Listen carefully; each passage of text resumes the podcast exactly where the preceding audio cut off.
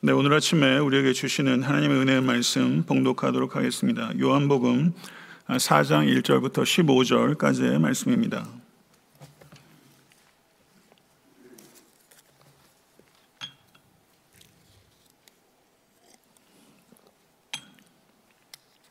네, 교독하도록 하겠습니다. 제가 먼저 읽겠습니다. 예수께서 제자를 삼고 세례를 베푸시는 것이 요한보다 많다 하는 말을 바리새인들이 들은 줄을 주께서 아신지라. 친히 세례를 베푸신 것이 아니요 제자들이 베푼 것이라. 유대를 떠나사 다시 갈릴리로 가실새 사마리아를 통과하여야 하겠는지라. 사마리아에 있는 수가라 하는 동네에 이르리니 야곱이 그 아들 요셉에게 준 땅이 가깝고 예수께서 길 가시다가 피곤하여 우물 곁에 그대로 앉으시니 때가 여섯 시쯤 되었더라.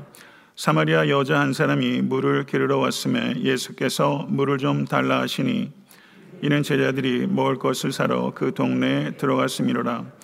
사마리아 여자가 이르되 당신은 유대인으로서 어찌하여 사마리아 여자인 나에게 물을 달라 하나이까 하니 이는 유대인이 사마리아인과 상종하지 아니함이로라.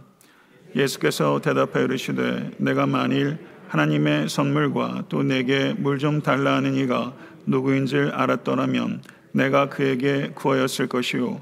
그가 생수를 내게 주었으리라. 여자가 이르되 주여 물 기를 그릇도 없고 이 우물은 깊은데 어디서 당신이 그 생수를 얻게 싸움나이까?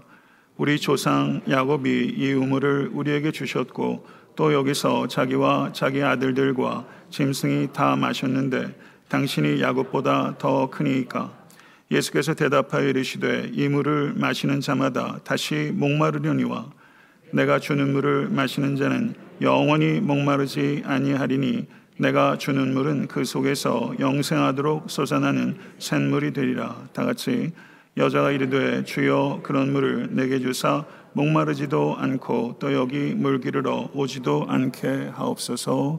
아멘. 하나님의 말씀입니다.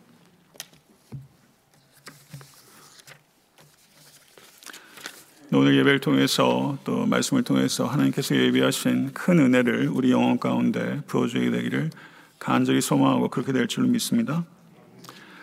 예, 얼마 전에 한 성도님께서 카톡을 통해서 본인이 요즘 은혜 받으신다는 찬양을 보내주셨습니다. 예, 그 찬양이 사마리아 여인에게 말을 건다라는 찬양이었습니다. 아, 리듬도 굉장히 생소하고 가사도 처음엔 잘 들리지 않아서 귀에 잘 들리지 않았습니다. 근데 계속 틀다 보니까 어느 순간부터 가사가 제 영혼 가운데 들어오기 시작하고 그 곡에 제가 얼마나 큰 은혜를 받았는지 모릅니다. 그 가사는 이렇습니다. 내가 사마리아에 가는 이유는 그곳에 울고 있었던 내가 있어서 햇볕이 따갑고 그늘도 없는 낮에 나는 기다렸단다. 내가 내게 오기를. 아무도 찾지 않는 한낮의 우물가에 어젯밤 울다 잠든 내가 내게로 온다. 아무도 찾지 않는 한낮의 우물가에 이제껏 삶에 지친 내가 내게로 온다. 나는 사마리아 여인에게 말을 건다. 기쁨에 차 말을 건다. 하늘 보자 내려놓고 그래 여기에 왔다고. 넌 내게 다시 이리 일 이 재촉한다. 그물을 내게 달라 한다. 넌 이미 보았다. 그물이 여기에 바로 내 안에 있어.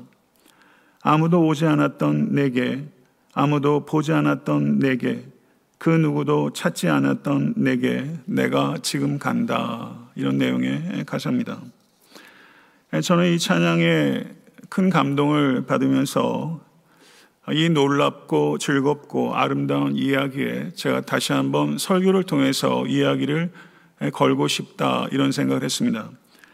지난주에 제가 간음에 대해서 설교하고 지지난주에는 살인에 대해서 설교하고 오늘 순서가 원래 이혼에 대한 설교인데 어, 그런 설교를 연달하는 것도 사실은 쉽지 않고 성도님들께서도 좀 힘드실 것 같아서 제가 한번 이 본문에 제가 다시 한번 이야기를 걸겠다 이런 마음이 들었었는데 오늘 그렇게 이 본문을 정하게 된 배경입니다.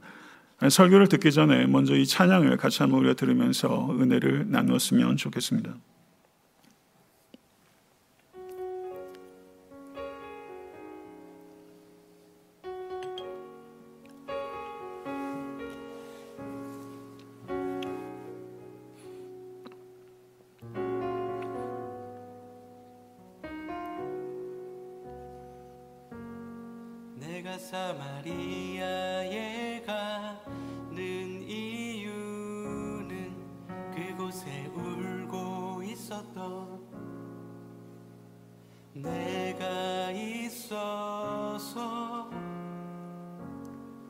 햇볕이 따갑고 그늘도 없는 낮에 나는 기다렸단다. 내가 내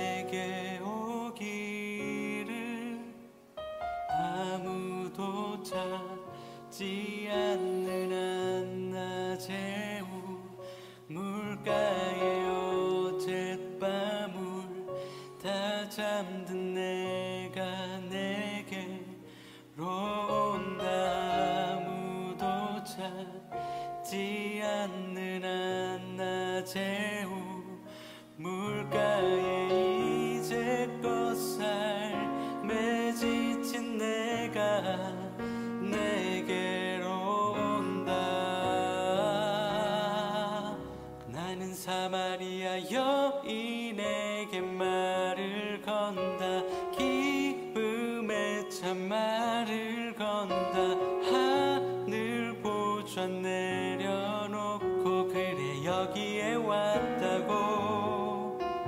넌 내게 다시 이리 재촉한다. 그 물을 내게 달라 한다. 넌 이미 보았다. 그 물이 여기에 바로 내 안에 있어.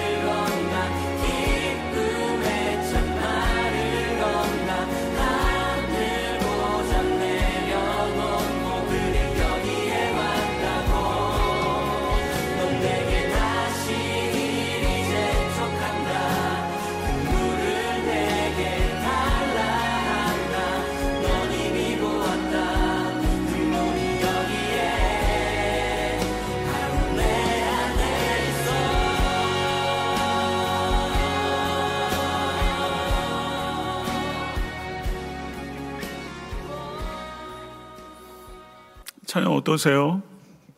이 찬양이 좋으시면 젊으신 분이세요. 제가 예전에 그 설교 중에 찬양을 한번 했던 적이 있는데 그때 성도님들 호응이 아주 좋았던 것으로 기억하고 있습니다. 제가 연습을 좀 해가지고 다음에 설교할 때 언제 한번 찬양할 수도 있을 것 같아요. 어제도 한열번 정도 이렇게 찬양하면서 이렇게 중간중간에 마음의 감동도 크고 눈물도 흘리고 이랬었는데 어, 저는 이 설교를 준비하면서 하나님께서 제게 언제 말을 처음 걸어오셨나 생각해 보니까 제가 13살 때 하나님께서 제게 말을 걸어오시기 시작하셨습니다. 그때 이후로 하나님께서 저에게 계속 말을 걸어오셨고 어느 순간부터는 저도 하나님께 말을 걸면서 인생길을 걸어가고 있는데요. 목사로서 여러분을 사랑하는 목회자로서 오늘 설교 말씀을 통해서 하나님께서 여러분들의 영혼에게 말씀을 걸어 주시기를 간절히 기도하는 마음으로 오늘 말씀을 준비했습니다. 예수님께서 사역이 예루살렘에서 성공적으로 이루어지면서 광범위하게 유명세를 타기 시작했습니다. 그래서 예수님께서 바리새인들을 비롯한 종교 지도자들, 권력자들로부터 세례 요한이 감시당했던 것처럼 자기도 주목받고 감시되기 시작하셨다는 것을 신적 지혜로 감지하셨습니다. 이미 세례 요한은 체포된 상태였기 때문에 예수님께서는 세례 요한과 연관이 돼서 무엇인가 문제가 생길 수 있었기 때문에 사역의 완급을 조절하셔야 될 필요성을 느끼시고 예루살렘을 다소 급하게 떠나셨던 것입니다. 예수님께서는 공생의 기간 동안 철저하게 하나님의 뜻에 따라 물러나야 될 때와 나아가야 될 때를 구별하시고 조절하셨습니다. 근데 통상적으로 경건한 유대인들은 예루살렘과 갈릴리를 오갈 때 더러워지는 것을 피하기 위해서 사마리아 땅을 밟지 않고 우회로를 택하게 됩니다. 사진을 보시게 되면 우회로는 예루살렘에서 여리고를 지나 요단강 동쪽으로 넘어가서 북상을 하다가 사마리아 지역을 완전히 벗어나게 되면 다시 왼쪽으로 틀어서 어, 산악지대인 스키토폴리스란 지역을 건너서 다시 갈릴리 지역으로 북상하는 어, 보시는 바와 같이 저런 루트를 택해서 다니게 됩니다.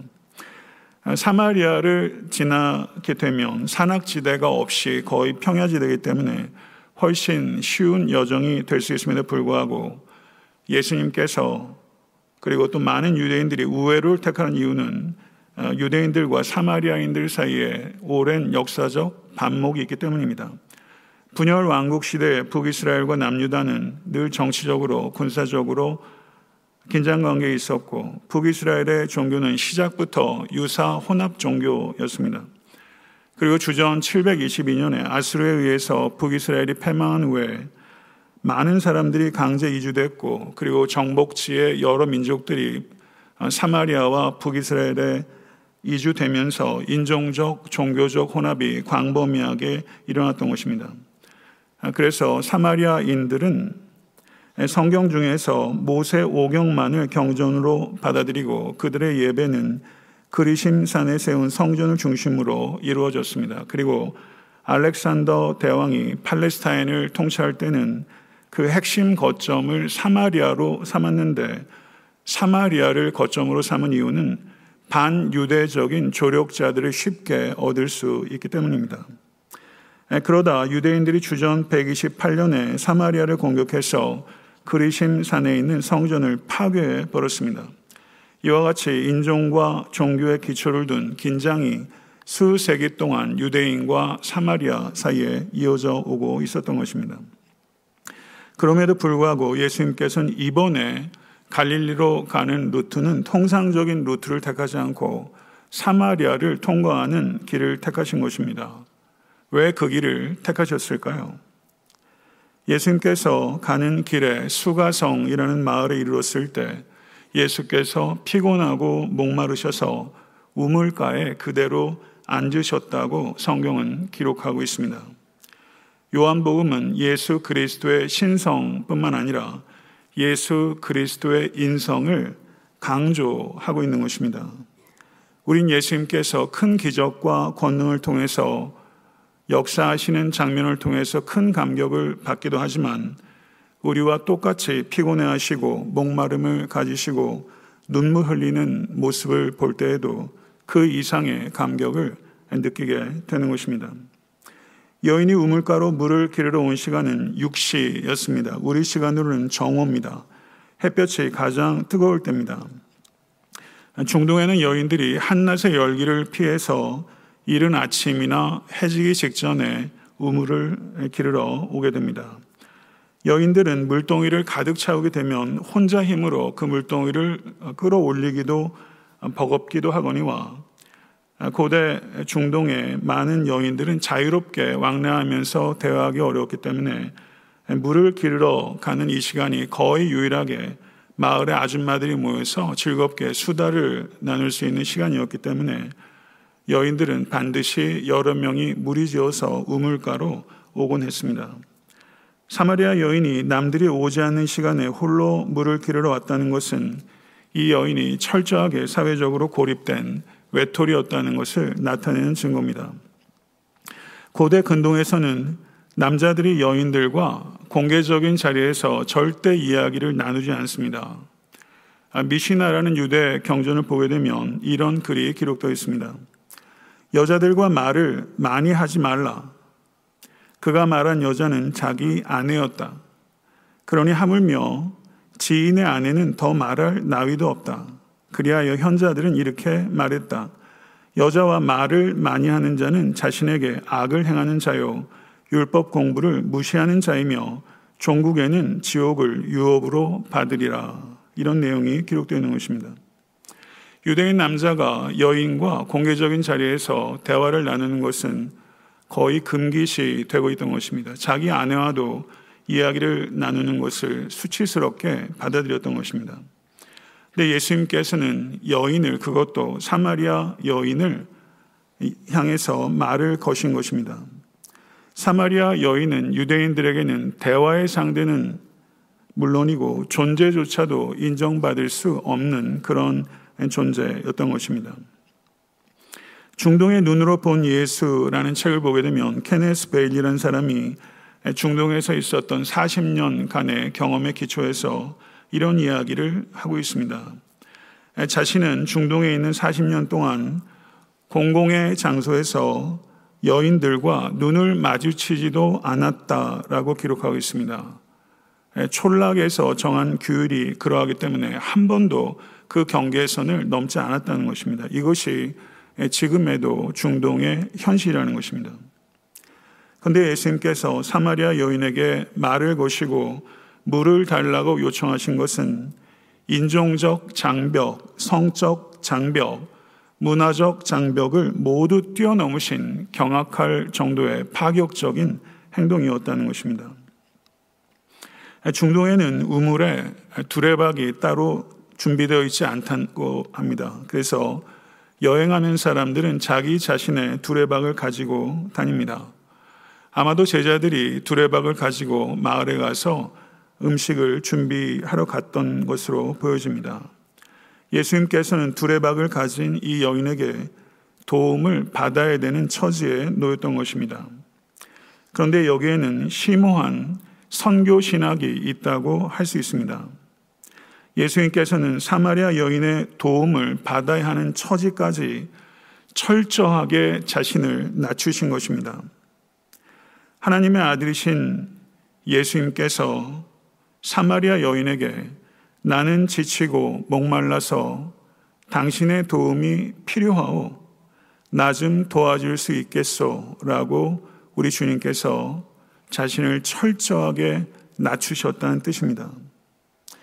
다니엘 나일스라는 스리랑카의 신학자가 있습니다. 스리랑카에 이런 신학자가 있다는 것이 저도 상당히 놀랐는데요. 이 다니엘 나일스라는 학자가 매우 통찰력 있는 이야기를 했습니다. 그는 참된 종이셨다. 그는 당신이 섬기러 오신 사람들의 처분에 당신을 맡기셨다. 그의 제자인 우리도 예수님의 이런 약함을 나누어 가져야 한다. 두 사람 혹은 두 집단이 서로 사랑하게 만드는 유일한 길은 서로가 상대방을 필요로 하는 사람으로 만드는 것이다. 그리스도인 공동체는 섬겨야 한다. 아울러 이 공동체는 섬김을 받아야 하는 위치에 있어야 한다. 진정한 힘의 근원이 되는 교회의 약함을 파괴하지 않고 교회끼리 서로 도움을 주고 받을 수 있는 방법을 찾는 것이다. 이렇게 이야기를 합니다. 예수님께서는 지금 주는 자가 아니라 받는 자로서 계시다는 것입니다. 받는 자가 되어야 할 필요성을 깨달은 것입니다. 예수님께서는 사마리아 여인에게 사마리아 여인이 줄 수 있는 작은 호의를 베풀 수 있는 기회를 주심으로써 이 여인의 존엄성을 높여주시고 자연스럽게 자신이 주도하는 대화 가운데 이 여인을 초청하신 것입니다. 여인은 4장 9절에 이렇게 이야기합니다.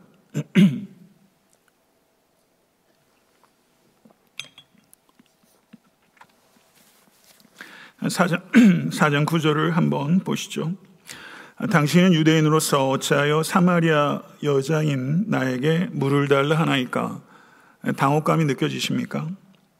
근데 우리 번역에는 반영이 되어 있지 않은데 실제 성경 원어를 충실하게 번역하게 되면 이렇게 번역할 수 있습니다. 유대인 남자인 당신이 어찌하여 여자, 곧 사마리아 여자인 내게 말을 거는 것입니까? 이렇게 번역할 수 있어요. 차이를 느끼시기가 어려우시죠? 여자라는 말을 사실은 이 여인이 두 번 강조했다는 것입니다. 성경 원어를 보게 되면 해군의 해 사마르티스라고 번역하고 있는데 군의라는 말은 여인이라는 말이고 사마르티스라는 것은 사마리아 여인이라는 뜻입니다. 거기에 성이 포함되어 있는 거예요. 그러므로 이 여인은 예수님께 자신이 여자라는 것을 두 번 강하게 강조한 것입니다. 그래서 웨스트코트라는 신학자는 이 여인의 질문이 이렇게 해석될 수 있다고 흥미로운 제안을 합니다.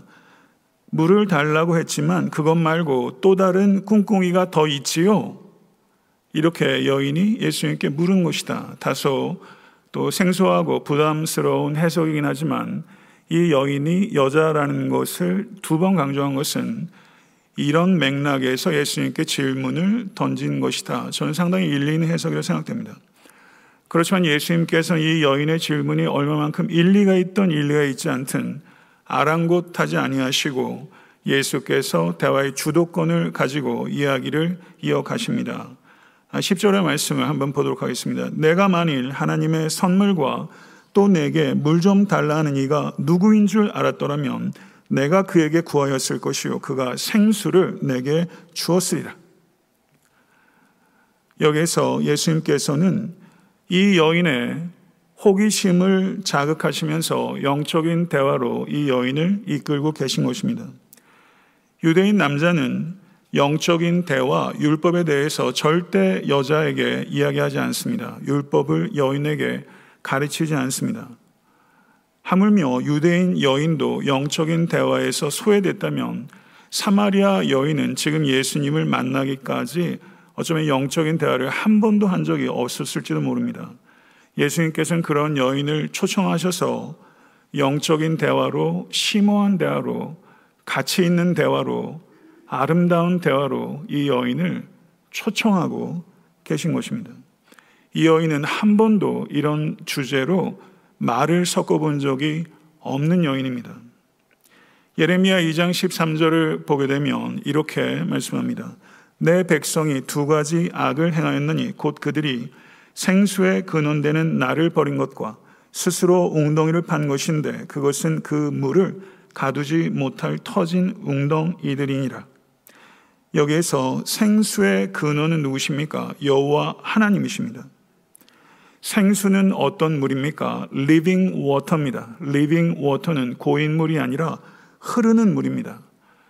예레미야서에서 생수는 곧 하나님이신데 오늘 본문에서 예수 그리스도께서는 생수를 내게 주리라 라고 약속하심으로 인해서 사실은 암시적으로 예수 그리스도께서 하나님이심을 선포하는 계시적 가르침을 예수께서 주셨다는 것입니다. 그런데 이 지역에 대해서 이 사마리아 여인은 빠삭하게 아는 여인입니다.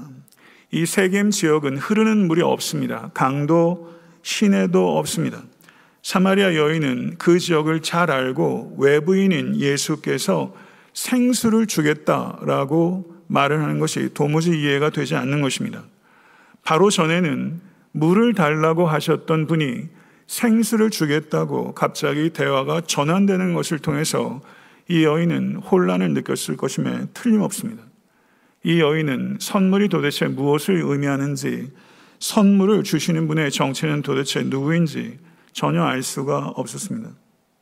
이 여인은 예수님의 말씀을 철저하게 문자적이고 육적으로, 물질적으로 이해했던 것입니다. 그리고 자신의 영적 무지를 4장 11절과 12절에서 이렇게 표현합니다. 주여 물기를 그릇도 없고 이 우물은 깊은데 어디서 당신이 그 생수를 얻게 싸움나이까? 우리 조상 야곱이 이 우물을 우리에게 주셨고 또 여기서 자기와 자기 아들들과 짐승이 다 마셨는데 당신이 야곱보다 더 크니까 라고 대화를 이어가고 있는 것입니다. 그랬더니 예수께서 4장 13절에서 14절에 기념비적인 선언을 하십니다. 4장 13절과 14절 말씀 다 같이 다시 한번 합독하도록 하겠습니다. 예수께서 대답하여 이르시되 이 물을 마시는 자마다 다시 목마르려니와 내가 주는 물을 마시는 자는 영원히 목마르지 아니하리니 내가 주는 물은 그 속에서 영생하도록 솟아나는 샘물이 되리라. 아멘. 요한복음 3장에는 니고데모가 등장했습니다. 니고데모는 매우 도덕적인 인사이더, 내부자였습니다. 그리고 오늘 본 말씀 요한복음 4장에는 매우 부도덕한 아웃사이더, 외부자가 등장합니다. 니고데모는 예수님과 밤에 만났습니다. 그리고 오늘 본문에 사마리아 여인은 예수님과 정오에 만났습니다. 요한복음의 저자인 사도 요한은 3장과 4장에서 모든 것들이 대조적인 두 인물을 연이어 소개하면서 어떤 의도를 가지고 있었을까요? 그것은 요한복음을 읽는 모든 그리스도인들이 그리고 여러분과 제가 이 두 개의 이야기를 함께 살펴보도록 우리에게 초청하고 있는 것이다. 이렇게 해석해야 될 것입니다. 그렇다면 니고데모와 사마리아 여인이 공통점이라고는 하나도 없는데 이 두 사람에게 단 하나의 공통점이 있었다는 것입니다. 이 두 사람에게 있었던 단 하나의 공통점은 함께 예배드리는 우리 모두의 공통점이요. 모든 인간들이 가지고 있는 공통점이라고 할 수 있습니다. 그 공통점은 인간은 절대 자기 스스로 채울 수 없는 목마름을 가지고 있는 존재라는 사실입니다. 이 공통점을 그리스도 밖에 있는 모든 인간들이 가지고 있는 것입니다. 여러분, 해밍웨이가 무명 시절을 오래 겪었습니다. 출판사마다 자기가 정성껏 쓴 소설 원고들을 보냈는데 모두 출판이 거절당하는 아픔을 겪었습니다. 그러다 무기여 잘 있거라, 누구를 위하여 종으로 울리나 등의 작품들이 알려지기 시작하면서 유명세를 타기 시작했습니다. 그리고 1953년에 노인과 바다라는 소설로 퓰리처상을 수상했고 그 다음해인 1954년에 노벨 문학상을 수상했습니다. 그리고 노벨 문학상을 수상한 지 단 7년 만인 1961년 62세의 일기로 사냥용 엽총으로 자살해 버렸습니다. 그는 사람들로부터 인기와 돈과 명예를 다 얻었지만 공허한 마음을 결코 채울 수가 없었습니다. 그리고 심각한 우울증에 빠졌습니다. 그리고 자신의 공허함을 채우기 위해서 극단적으로 성적 쾌락을 추구했고 심지어 네 번이나 결혼했지만 그 어떤 결혼에도 행복을 느끼지 못했습니다. 그러다가 이 해밍웨이는 커져가는 공허를 감당하지 못하고 드디어 엽청으로 자살하며 생을 마감한 것이죠. 큰 물고기를 잡아서 항구로 들어오는 노인. 그런데 그 물고기가 결국은 상어떼의 밥이 돼서 앙상한 뼈대만 들고 항구로 귀향하는 모습은 바로 뼈대만 남은 앙상한 공허함만을 가지고 있는 해밍웨이의 자화상이라고 할 수 있죠. 이 해밍웨이가 유언을 하면서 이런 말을 남겼습니다. 나는 전기도 들어오지 않고 필라멘트가 끊어져 버린 텅 빈 전구와 같이 공허하고 고독하다. 한 사람 더 예를 들어보도록 하겠습니다. 하워드 휴즈라는 미국의 갑부입니다. 1905년에 태어나서 71세에 사망했습니다. 이 사람은 엄청난 부자에서 방송국, 영화사, 항공회사, 호텔, 도박장 등 50개가 넘는 업체를 가지고 있는 대단한 부자였습니다. 헐리우드 영화 배우들과 수많은 연문을 뿌렸는데 이 하워드 휴스가 대인기 피증이 심해져서 은둔 생활을 하면서 45세 때부터는 완전히 외부와 단절돼서 지냈다는 것입니다. 말년에는 비밀리에 여러 나라를 수시로 옮겨 다니며 무균실을 만들어 외부와 완전히 차단하고 그 안에서만 생활했답니다. 누가 자기를 해치지 않을까 노이로제에 걸려서 의심하며 계열사 사장들에게도 전화나 마이크로 지시하고 직접 사람을 만나는 것을 피했답니다. 잠인들 잘 수 있었겠습니까? 잠도 자지 못하고 음식에 독이 있을 수 있다는 것을 의심해서 지나치게 음식을 줄이고 그러면서 정신 이상 증세를 보이게 됐습니다. 심지어 이발사를 두려워해서 머리를 길게 기르고 손톱도 깎지 않아서 매 발톱처럼 긴 상태로 살았다는 것입니다. 그리고 자가용 비행기로 병원을 가다가 죽었습니다. 이 하워드 휴스가 남긴 말은 너무나 유명한 말이 되었습니다. 그는 nothing, nothing, 헛되고 헛되다 라고 말하면서 71세 죽고 말았던 것입니다. 저는 어쩌면 굉장히 극단적인 두 예를 들어서 또 여러분들에게 말씀을 드렸습니다만은 다소간의 차이가 있을지언정 예수 그리스도 밖에 있는 인간의 결국은 nothing이라는 것입니다. 예수님께서는 인간의 어떤 외부적 조건도 인간의 내부의 깊은 갈증을 결코 채울 수 없다는 것을 이 사마리아 여인을 통해서 말씀하고 계신 것이며 니고데모를 통해서 이미 3장에서 말씀하신 것입니다. 이사에서 12장 2절에서 3절은 이렇게 말씀합니다. 보라 하나님은 나의 구원이시라 내가 신뢰하고 두려움이 없으리니 주 여호와는 나의 힘이시며 나의 노래시며 나의 구원이심이라. 그러므로 너희가 기쁨으로 구원의 우물들에서 물을 기르리로다. 아멘. 이사에서 58장 11절 우리 같이 한번 읽어보겠습니다. 나 여호와가 너를 항상 인도하여 마른 곳에서도 내 영혼을 만족해 하며 내 뼈를 견고케 하리니 너는 물된 동산 같겠고 물이 끊어지지 아니하는 샘 같을 것이라. 아멘. 이사에서 66장 12절의 말씀도 같이 한번 읽어보도록 하겠습니다. 보라 내가 그에게 평강을 강같이 그에게 문나라의 영광을 넘치는 시내같이 주리니 너희가 그 성읍의 젖을 빨 것이며 너희가 옆에 안기며 그 무릎에서 놓을 것이라. 아멘. 예, 제가 지금 대표적으로 이사야서의 몇 개의 말씀을 자 인용해서 말씀을 드렸습니다. 이사야서에서 말하고 있는 이 축복은 종말론적인 축복을 예언하는 것이며 이 모든 축복이 우리 주 예수 그리스도를 통해서 이미 성취되었고 우리 주 예수 그리스도께서 이 땅에 다시 오실 때 완성되게 될 줄로 믿습니다. 예수 그리스도께서 요한복음 7장 37절에서 38절에 이렇게 선언하십니다. 명절 끝날 곧 큰 날에 예수께서 서서 외쳐 이르시되 누구든지 목마르거든 내게로 와서 마시라. 나를 믿는 자는 성경 이름과 같이 그 배에서 생수의 강이 흘러나리라. 아멘. 사랑하는 성도 여러분, 인간은 영적인 존재로 지음 받았습니다. 육체적 욕구를 채우면서 산다고 영혼이 결코 채워질 수 없다는 것입니다. 인간은 자신의 뜻을 성취하면서 진정한 만족을 느낄 수 있는 존재가 결코 아니라 오직 창조와 구원의 하나님의 뜻을 이루는 삶 속에서만 참된 만족을 누리는 존재로 지음받은 것을 진실로 받아들이시고 기억하며 살아갈 수 있게 되기를 간절히 축원합니다. 누구든지라는 말은 제한이 없이 어느 누구도 어느 누구의 어떠한 갈증도 해결해 주실 수 있는 유일한 분은 우리 주 예수 그리스도 한 분이시라는 뜻입니다. 이 생명수를 얻을 수 있기 위해서 우리가 지불해야 되는 통행료는 없습니다.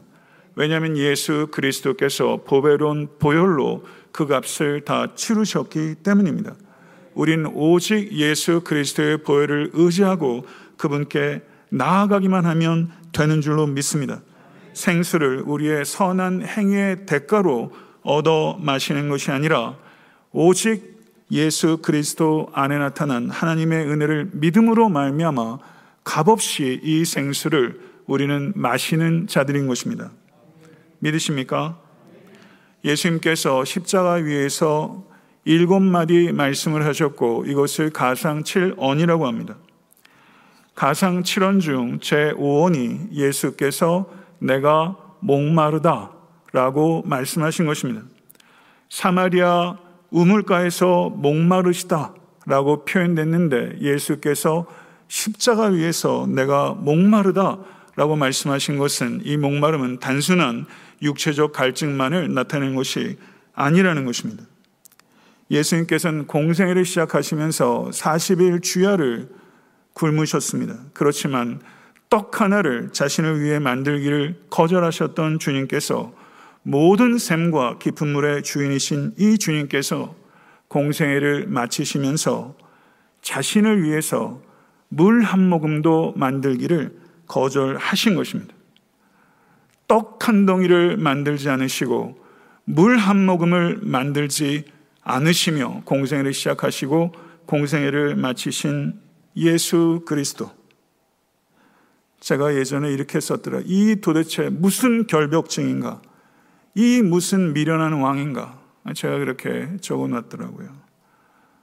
자신을 위해서는 떡 하나로 만들지 않으시고 물 한 모금도 만들지 않으시는 예수 그리스도. 예수 그리스도께서 십자가 위에서 겪으신 갈증은 육체적 갈증이 아니라 우주적 갈증이며 그 우주적 갈증을 겪으셨기 때문에 우리가 영적 갈증이 해갈된 것입니다. 믿으십니까? 양무리들을 생명수 샘으로 인도하시기 위해서 목자이신 예수 그리스도께서 이 타는 목마름을 통과하셨다는 것입니다. 이 예수 그리스도를 어찌 사랑하지 않을 수 있으며 어찌 감탄하지 않을 수 있으며 어찌 찬양하지 않을 수 있겠습니까? 이 여인이 예수를 처음 만났을 때 예수는 목마른 사람이었습니다. 유대인이었습니다. 랍비를 보았습니다. 대화가 진행되면서 예언자를 보았습니다. 그리고 마지막으로 이 여인은 그리스도를 보았던 것입니다. 여러분은 예수 그리스도 안에서 누구를 보고 계십니까? 이 여인이 처음에는 이 목마른 유대인을 이겨버리려고 했고 유대인들을 향한 미움을 드러냈고 랍비에게 질문을 쏟아부었고 예언자에게 압도되었고 그리고 마지막으로는 그리스도께 무릎 꿇고 경배했습니다. 그리고 이 여인은 생수이신 예수 그리스도를 받아 마신 것입니다. 몇 시간의 해가를 덜어내기 위해 우물물을 기르러 왔던 이 여인은 영혼의 갈증을 영원히 해결해 주는 생수를 마셨습니다. 우물물이 아니라 생수를 마신 것입니다. 생수를 마신 여인은 물동이를 버려 던지고 황급하게 마을로 달려왔습니다. 우물물을 가지러 왔던 여인이 생수를 가지고 가게 될 줄이야. 이 여인은 생수를 가지고 마을 사람들을 찾아가 말을 걸기 시작합니다. 4장 29절을 보게 되면 와서 보라 이는 그리스도가 아니냐. 와서 보라 이는 그리스도가 아니냐. 누가 말이라도 걸어오면 두려워 가지고 사람을 피해서 정오의 우물을 기르러 왔던 이 여인이 그녀가 발견한 것이 너무나 소중해서 열정적으로 사람에게 말을 걸고 있는 것입니다. 예수님께서 자신에게 말을 걸어주신 것처럼 이 여인도 말을 걸어주신 예수님과 인격적 만남을 통해서 자유함을 경험하고 사람들에게 말을 걸기 시작하는 것입니다. 저는 지금부터 40년 전에 13살 울고 있던 소년일 때 우리 주님께서 찾아오셔서 제게 말을 걸어 주셨습니다. 그리고 주님과 말을 나누며 동행하고 있습니다. 여러분들께서도 비슷한 경험을 하며 주님께서 여러분에게 말을 걸어주시고 여러분도 말을 거시며 여행하고 계시다고 생각합니다. 사랑하는 성도 여러분, 혹시 이 자리에 삶에 지치고 울다 잠드는 성도님 혹시 계시지 않습니까? 하늘 보좌 내려놓고 이 땅에 오신 알파와 오메가 되신 진정한 생명수 되신 예수 그리스도께서 여러분에게 말을 걸어 주십니다. 말을 걸어 주신 주님과 더욱더 깊은 사랑의 관계 가운데 들어가시고 여러분도 복음을 통해서 누군가에게 아름답고 경건하고 진정한 말을 걸 수 있는 생수가 여러분의 삶 속에서 터져 나올 수 있게 되기를 우리 주 예수 그리스도 이름으로 간절히 축원합니다.